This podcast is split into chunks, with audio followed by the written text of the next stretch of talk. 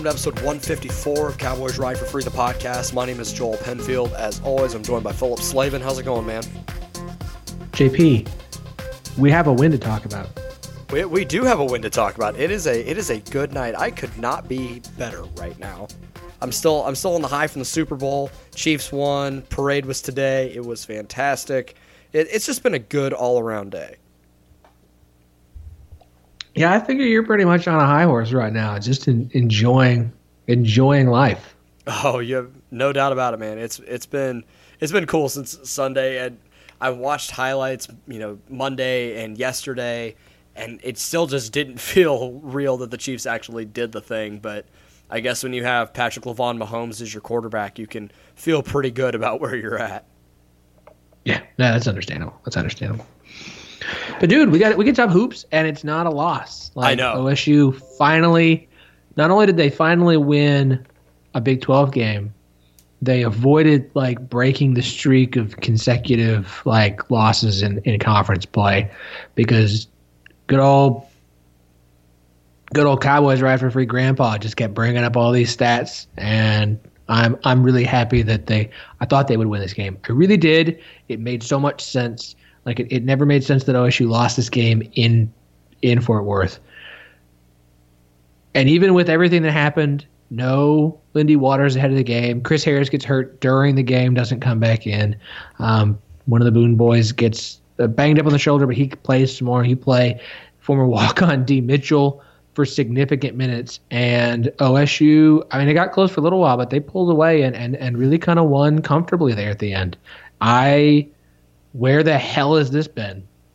Yeah, it, this is a team that has been so inconsistent in so many areas for all of conference play. It feels like it seems like when it seems like they get the offense clicking, then the defense will fail them, and then when they're playing lights out defense, they can't hit a shot. Tonight, it all seemed to work together. Um, I think a lot of it has to do with the way Isaac Likekele played. He was mm-hmm. awesome tonight. 15 points, 11 rebounds, and the biggest thing that he did. I'm no not, assists. Even, 11 assists. 11 assists. 15 points, 11 assists, and uh, six rebounds. That's what I meant. Sorry about that. And but the, the biggest thing that he did tonight, not even on the stat sheet, was he took away Desmond Bane when Oklahoma State was starting to take make a run. They were played a little bit. They kind of switched between man and zone. Mostly played man for the uh, majority of the game. But when it mattered and TCU took a little bit of a lead, Oklahoma State, they were kind of going back and forth there at the beginning of the second half. Isaac Likekele matched up on Desmond Bane and completely took him away. And from that point on, Oklahoma State was able to neutralize TCU's offense, and they were able to start. And once they started knocking down shots, they were able to build that lead. And by that time, it became insurmountable. And so I don't think we can talk enough about how good Isaac Likekele was. The other dude that deserves a ton of credit tonight is D. Mitchell stepping up. Avery Anderson didn't play tonight. We don't know why. Uh, but D. Mitchell played 17 minutes. He didn't take a shot, but he got a rebound and an assist, a couple and a steal, and he was plus 18, which was a game high for everybody on the floor. So he deserves a ton of credit for stepping in where he really has played sparingly. He started a couple games, or even when he started, he didn't play a lot. But for a guy like that to come on and play the way he did tells me there's still a ton of fight in this team, and they're still going to find a way to win a game or two here down the stretch. This confirms what we already thought, which is a this team, while fans may be growing a little sour on Boynton, the team has not given up on on Boynton in any way, shape, or form. Like I understand some fans are frustrated with what's going on and the way the last two seasons, season and a half have really been, um, but this team has not given up on him. This team is still completely bought in on their head coach and the coaching staff. And look, I'm this is not meant as a like toot my own horn thing. I thought this was the game they would win. This felt and has felt for a while like this is a game they should win. They shouldn't have lost to TCU in Fort Worth, especially not the way they did. They just couldn't. This is that was back in the stretch where they couldn't hit a shot to save their lives. They couldn't hit a, couldn't put the ball in the water from a boat in the ocean. Okay, um, TCU is not that good. And credit to Likekele, you know, you shut down Desmond Bane, you're going to beat TCU, and that's and that's what they did. Look, I, this isn't. Don't take this game as a sign of great things are to come. You know, you could you can look at it optimistically and say they finally got a win. They're two and two in their last four. Um, but you've got Baylor on Saturday on the road. oh, um, when you look at the rest of the conference schedule, and I just oh, let's enjoy this. Let's say that. Okay, let's enjoy this win. To everybody who was there, you know, free tickets to get in.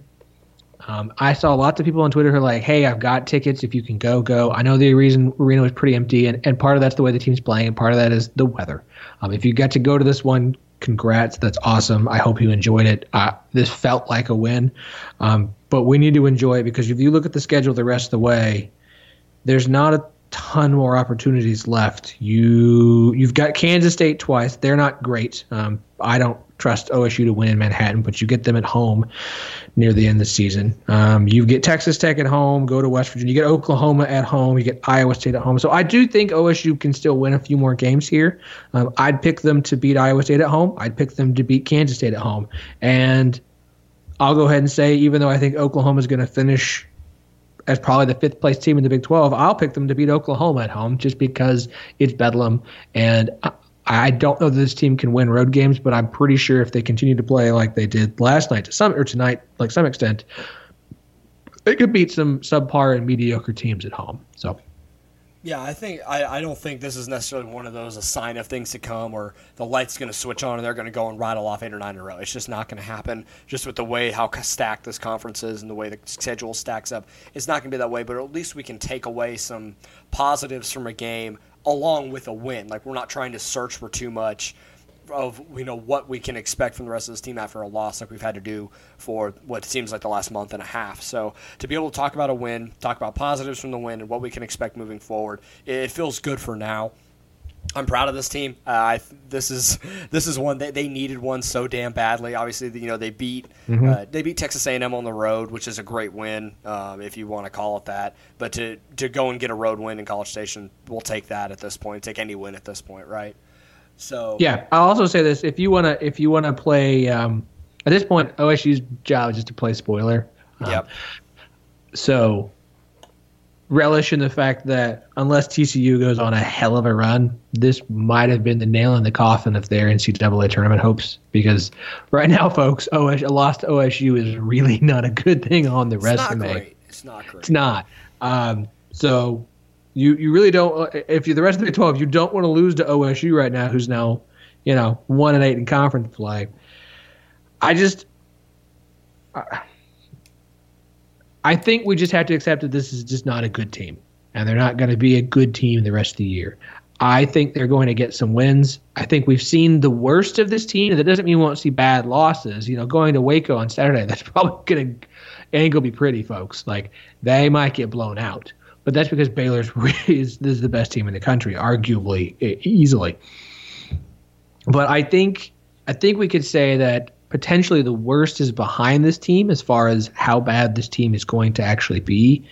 Um, it's why I think I look at the schedule and go, okay, looking at how they played in Norman, looking at how they played against A&M, looking at how they played against Kansas, looking at how they played on the road at Iowa State, and then tonight against TCU, I think I feel like I kind of know enough about this team to say they've got two or three wins left in them.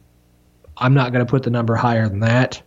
Again, I think they'll be all home games against teams like Oklahoma and Iowa State and Kansas. The other other teams at the bottom of the Big 12, and of course Oklahoma being a rival. So I, I think there's more W's here. And look for for Boynton, the lineup was kind of weird tonight. I'm glad. I hope Chris Harris is healthy. I hope he can come back and play. I would love to see him continue to grow and get more opportunity. Um, I don't know what was up with Avery Anderson, but I, would like to see him continue. I, am It's very much a look to the future. I'm not going to say seniors. It's time to sit on the bench for the rest of the season. I'm, I'm not, going to do that to Waters and Dizzy and and and McGriff, but I want to see. I want to see the Boontons play.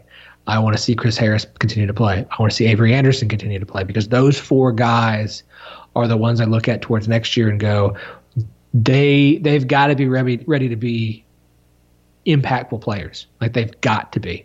Um, and the more the, the more opportunities they can get this year, I think the better off for for 2021.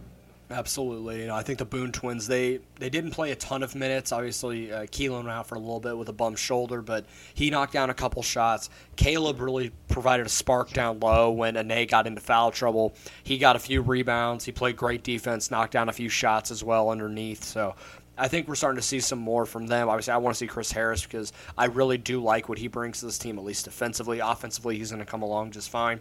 If Avery can get back on the court, I like what I've seen from him. Um, I think this is one of the better games that Yor Anei has played recently. Uh, it wasn't perfect, but he at least showed some signs of kind of getting back to what we saw last season, at least on the defensive end. Offensively, it's still been kind of hit or miss this year, but I think his ability to hit, knock down some mid-range shots at least shows some growth in his game, and he'll continue to get better. So I think I think there's there's still a bright there are still bright spots on this team. There is still I think a lot of momentum going into next season, obviously with what's coming. But I think people are starting to see enough from the freshmen that and sophomores, I guess, that you still feel good about what Oklahoma State possibly could be next season. Uh, uh, shout out to Haley Hart. Um, if you don't follow her on, on Twitter or don't follow her work, I'm covering Oklahoma State. Um, for the O'Colly, you absolutely should. Uh, but uh, she tweeted out about five minutes ago. Coach Boynton says Avery Anderson took a pretty big fall about a week and a half ago during practice. He says there's nothing, there's not anything structurally wrong with Anderson's lower back, but that is why Anderson didn't play tonight. So not disciplinary, just a looking at a guy who may have injured himself, being safe and making sure that he's uh, he's okay moving forward. So that's it's it's good to know what's what happened. Um, it's also you know we hope he he recovers quickly and is uh, is able to get back on the court soon. Yeah. So I'm I just checked Twitter while we were. Uh, we were looking there, and Oklahoma State basketball just put out the video of uh, Boynton in the locker room, and you know they do like they write the the win number on the whiteboard and all that stuff. And mm-hmm uh, Mike Boynton had D. Mitchell do it. So I think that says oh, nice. tonight. Yeah. The stat sheet, it says uh, the stat sheet doesn't always tell the whole story. D. Mitchell's tonight's MVP, which I think is pretty Boom. well earned. Boom. Boom. I love it. I love it. All right, well, we got some football recruiting to talk about here with the late signing period today. Oklahoma State added a couple more guys to their class. Before we get into that, we'll be right back after a word from a sponsor. All right, Philip. So early this morning, Oklahoma State added three more guys to their recruiting class. They added a JUCO quarterback, Ethan Bullock, uh, JUCO linebacker Lamont Bishop, who we talked about last week, and then Jabbar Muhammad, who's been committed for almost two years now. Uh, he finally signed his commitment out of DeSoto, Texas. So with adding three guys, you have I know you've been kind of keeping track of the scholarships here. Is that put Oklahoma State at 23 or 24 on their uh, scholarship? Well, okay, so like, so here's the situation. Oklahoma State. Um, as far as official goes, Oklahoma State has 23. Um, that's that includes transfers Colin Clay and Josh Sills. That does not include uh, Christian Holmes. Nothing has been official with Christian Holmes yet. That's not saying he's not. I, I, look, it's not saying he's not going to play. He's not going to be part of the team. I think everyone's kind of taking a conservative approach of we're, we're going to wait till there's something official saying outside of just a, a Chuba Hubbard Instagram story saying that he's officially part of the team. So for now, um, let's operate under the idea that he will be part of the team, um, which would leave one remaining scholarship for this class. The roster is size is enough that they can sign one more, and it will fit the 85 total limit um, and fit the 25 uh, class limit before we get to that, I, I do want to look at the, the, guys that signed. Obviously, we have talked about Lamont Bishop a bit. Um, look, he OSU almost got a little bit lucky. This is a guy who who got injured. He he he missed most of last season, so he wasn't a highly recruited guy. Um, I think they feel comfortable enough in his recovery, and is a guy who I, I think is going to look. It's a guy who's got three years to play too. I don't I don't know that he's going to redshirt this season. I have a feeling he's going to play. You look at the linebacking core and you feel good because you have Amen back, you have Rodriguez back, you have Devin Harper, and you're getting Calvin Bundage. But you do have to ask the question Calvin Bundage had a back injury. Is he 100%? Is he going to be 100%? How much is he going to be able to go this season? So he's going to play, but having a guy like Lamont Bishop, who also coming off an injury, but with experience, is just, especially at that middle linebacker spot where he's probably going to play, is good, especially considering everybody behind them are true freshmen and redshirt freshmen. So it's a very young group. Um, I, am I'm, I'm really happy with the Bishop signing. Uh, Jabbar Muhammad. I just say, and and props to Adam Lunt because he he pointed this out on Twitter. It's very unusual to see guys be committed, choose not to sign in the early period, stick it out, and still sign in the late one. Generally speaking, if you see someone who is committed and doesn't sign, it makes you nervous. You think something's on, uh, change is coming. He stuck by it. He just wanted to, to sign with his friends. He did. Uh, he's officially part of this class. I like him. I really do. I think he'll be a nice piece. I don't think he's an immediate impact guy. I think he's a probably a, a red shirt. Maybe he sees the field a little bit, but he's a red shirt guy, even at a at a position at corner where you know they're they're going to need help. Uh, Rodarius Williams obviously is back, but he's never had to be the guy before. Uh, I think Thomas Harper, uh, assuming Christian Holmes is part of the roster, I still think Thomas Harper is probably the other starter across from Rodarius Williams.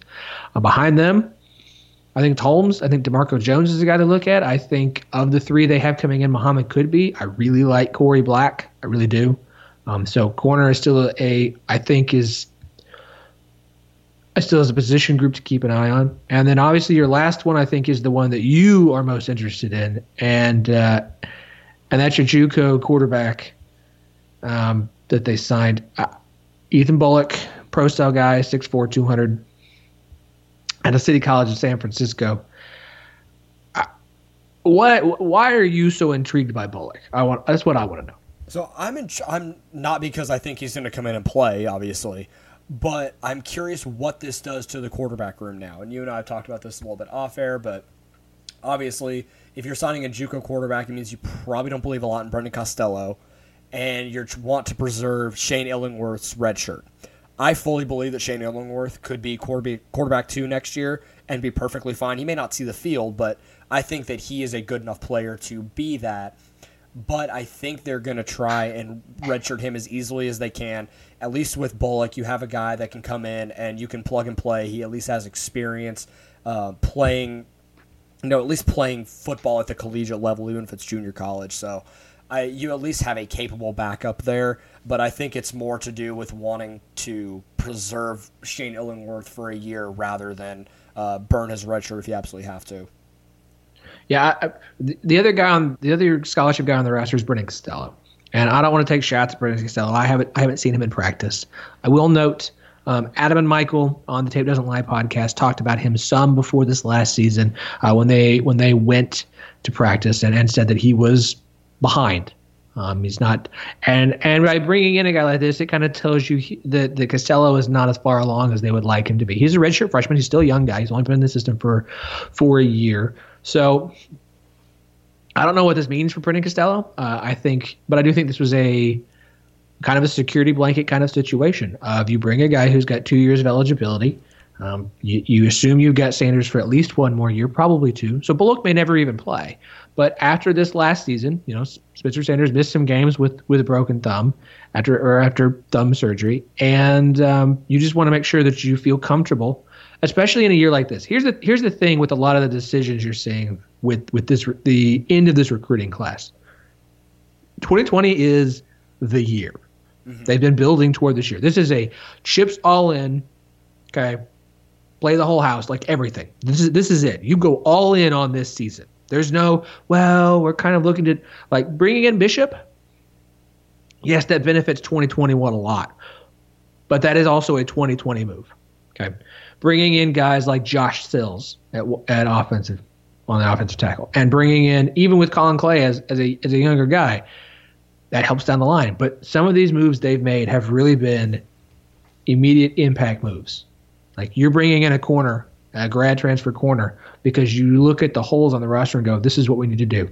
You look at 2020 and say, do we feel that if Sanders were to go get injured and miss some time, do we feel that we wouldn't miss too much of a beat with the guys we have on the roster outside of him. 2020 is a year.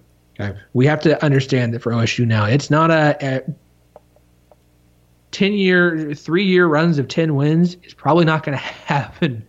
Like, I don't think we realize how impressive winning 10 games three years in a row is because we expected more, which is maybe silly. This is a big year for OSU. And I think the moves that they're making here at the end are in entirely geared at we've got to do everything we can to put ourselves in a position to try and win the Big 12 this year.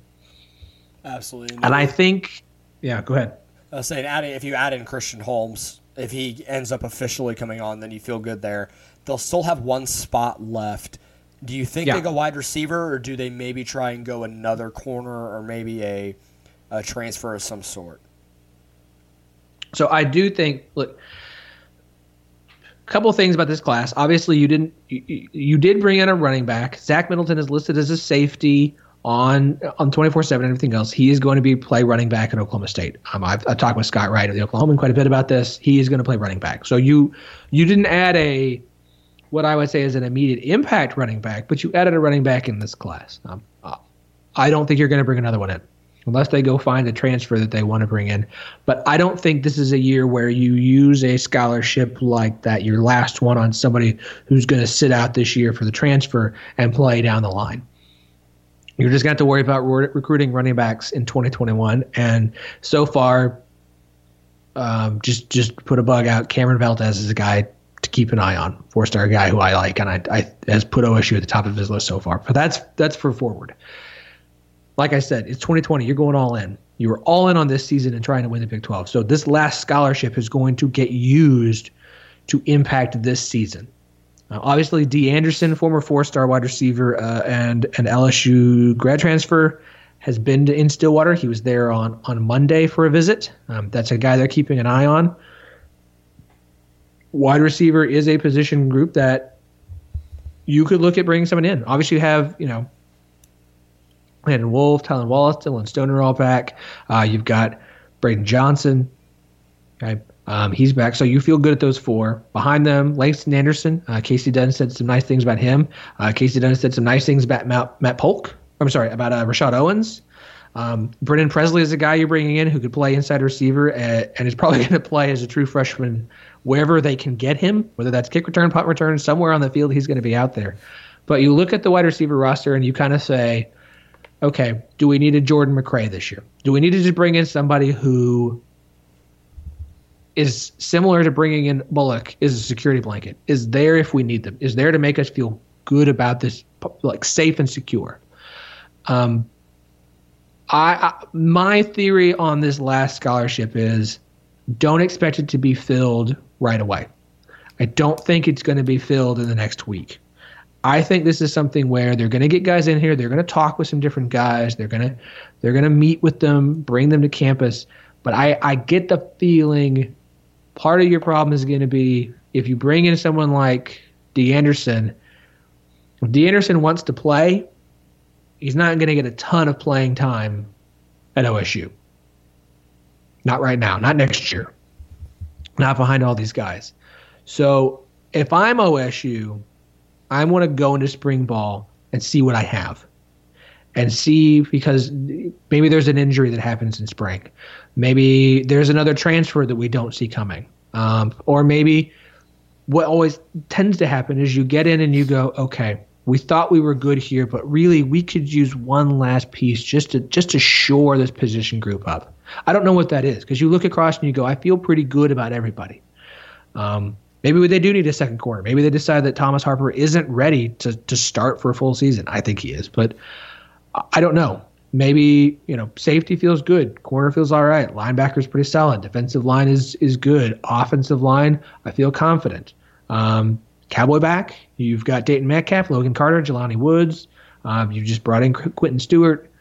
I, I don't know. I don't know where the hole is, and I don't think they do either, outside of potentially wide receiver. So my guess is this is a scholarship that sits for a little while. That they're going to gauge interest from some players, and they're going to talk with some players, and they're going to keep some guys kind of on the line.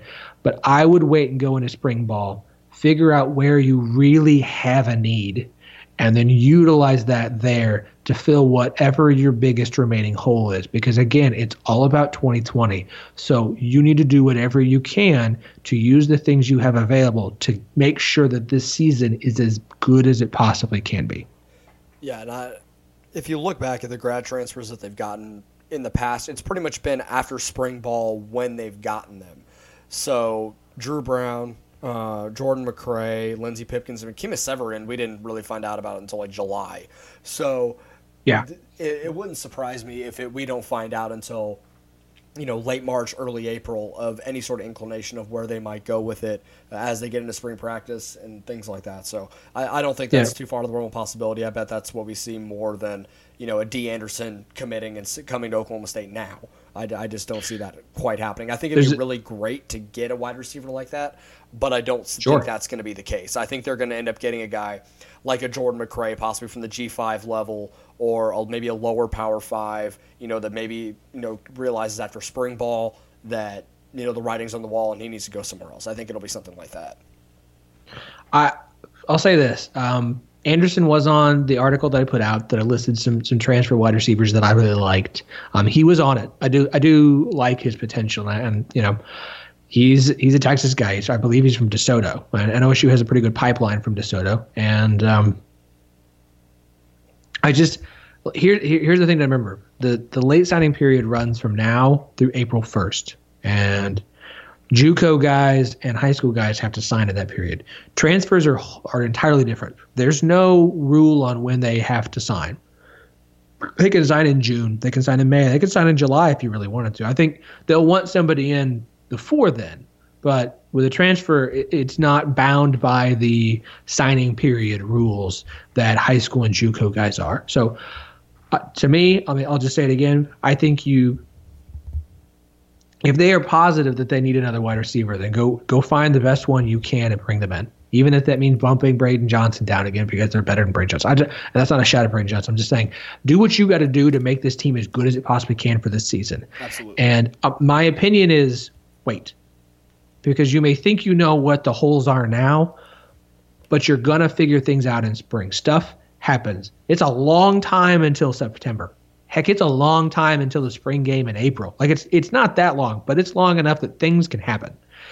And you want to make sure that you are sure that you're utilizing this last scholarship in the best place possible. So I don't know another spot that they desperately need help at right now. Um, I, I, just I don't. Um, my there's always a position group that we feel is going to be good and doesn't turn out to be as good as we think. Um, it, I don't know what to pinpoint that as. Corner seems the most obvious. I would I would have to wonder if that's bringing the entire defensive line back, but it, uh, not to take a shot at them. It's not like they were a, you know, top nationally big defensive line. Is there a guy you can bring in to solidify that group better? Is the O line as ready as it's supposed to be? You've got a ton of depth. You have a ton of players on the offensive line. I'm not like I have the roster sitting in front of me. The number of scholarship offensive linemen you're going to have is a lot. Now you plus because you play five and it, and it needs to be a deep, but you've got a lot is there a spot there that you maybe you do need some depth? Maybe you've brought a lot of guys in, but there's just not enough of them ready to go yet. I don't know. Maybe it is wide receiver. Maybe Langston Anderson isn't ready to go yet, which would be really disappointing. I, I think he will be.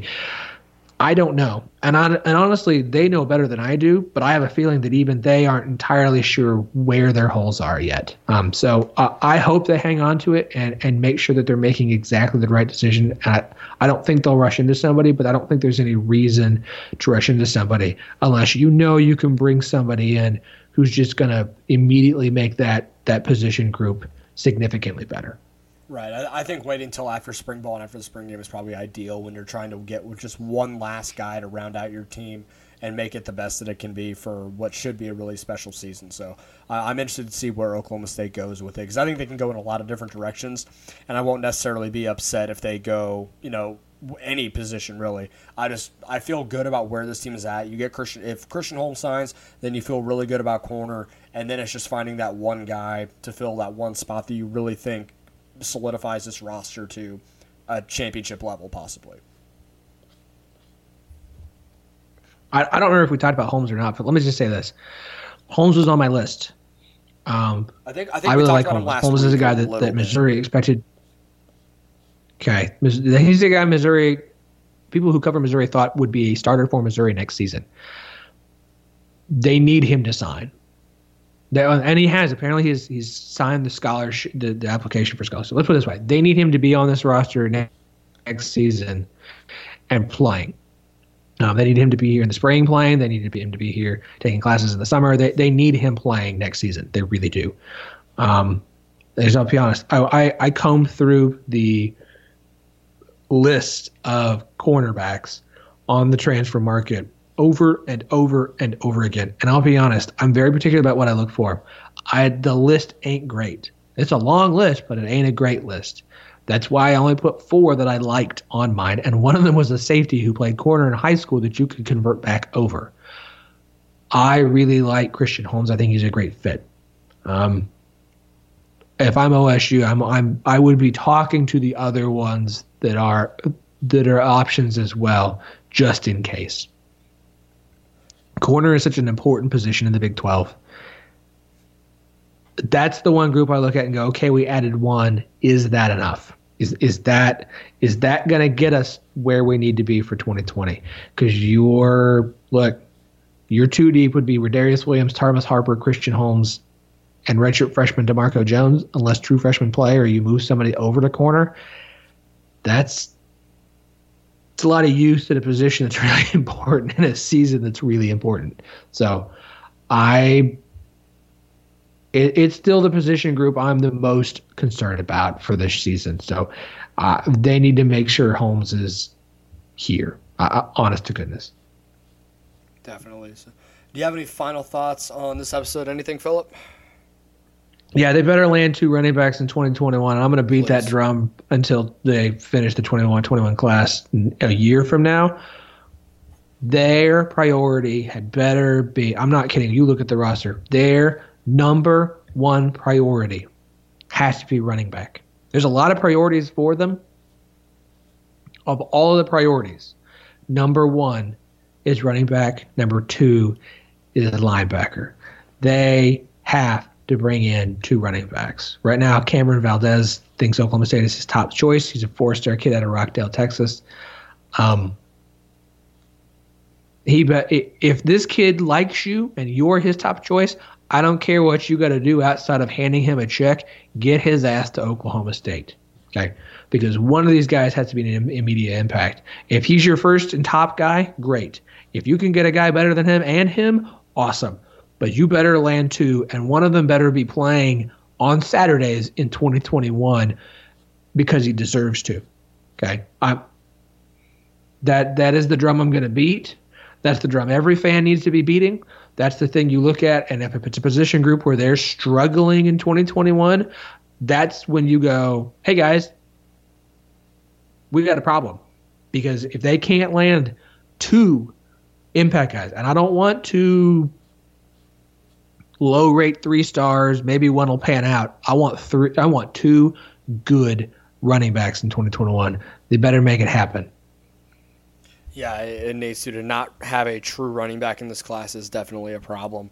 Um, thankfully, Chuba Hubbard coming back is, like we talked about last week, is probably the best recruiting thing that could have happened for Oklahoma State this season.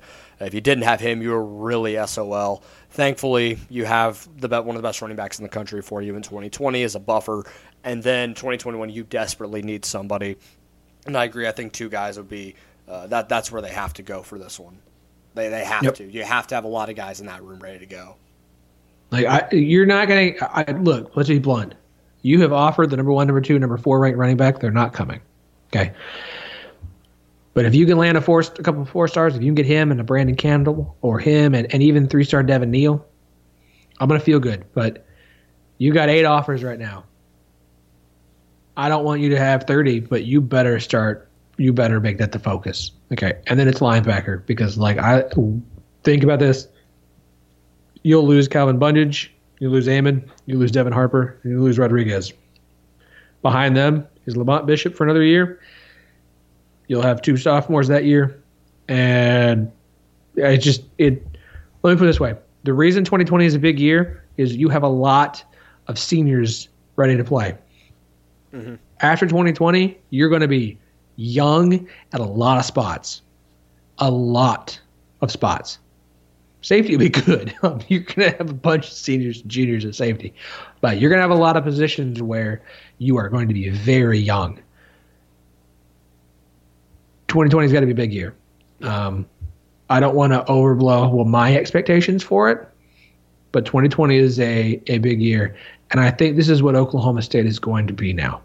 It's going to be a, a program, and I know we don't like it, but deal with it. Um, you should make a bowl game every year, and every two to three years you have a 2020 where the stars have aligned, the roster has aligned, things are looking really good, and you got to go for everything you can get. That's this season.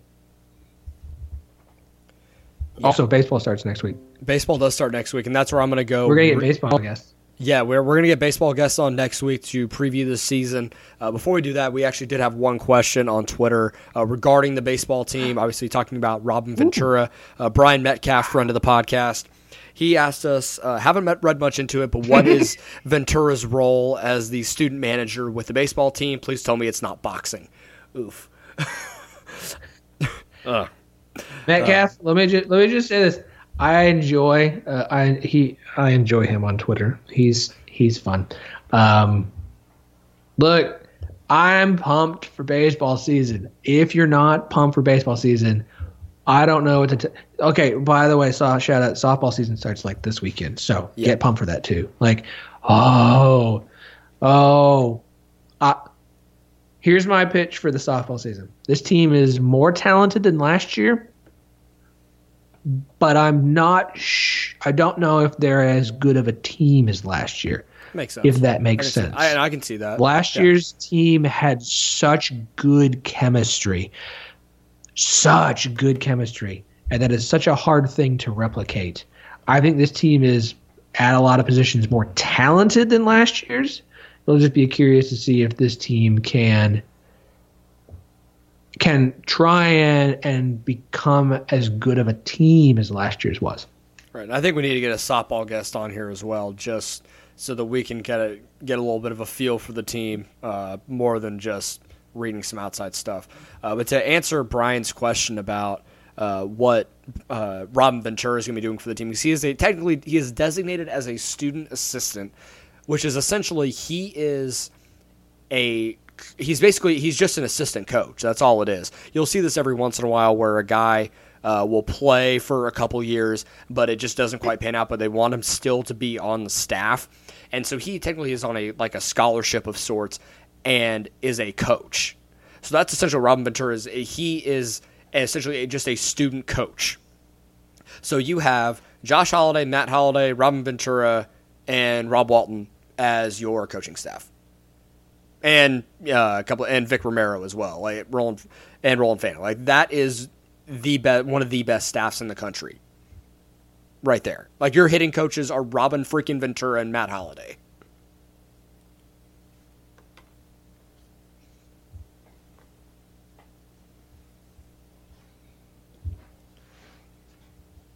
I mean, yeah. if that doesn't win you some games, nothing will. Yeah, I know. Like that, that's it's going to be huge what this team is going to do and what that means.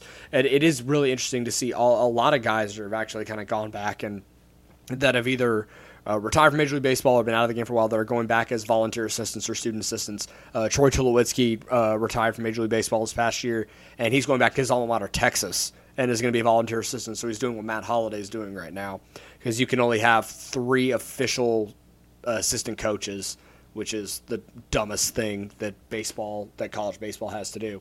Two dumb things. You only have two. I thought it was two. You can only have two. Wait, wait. Well, three I coaches. You only have two assistant. Well, th- like I, I, was counting a head coach in there, so head coach and then two assistants. And okay, okay, can, okay. And then you can, and then eleven point seven scholarships, which is just stupid.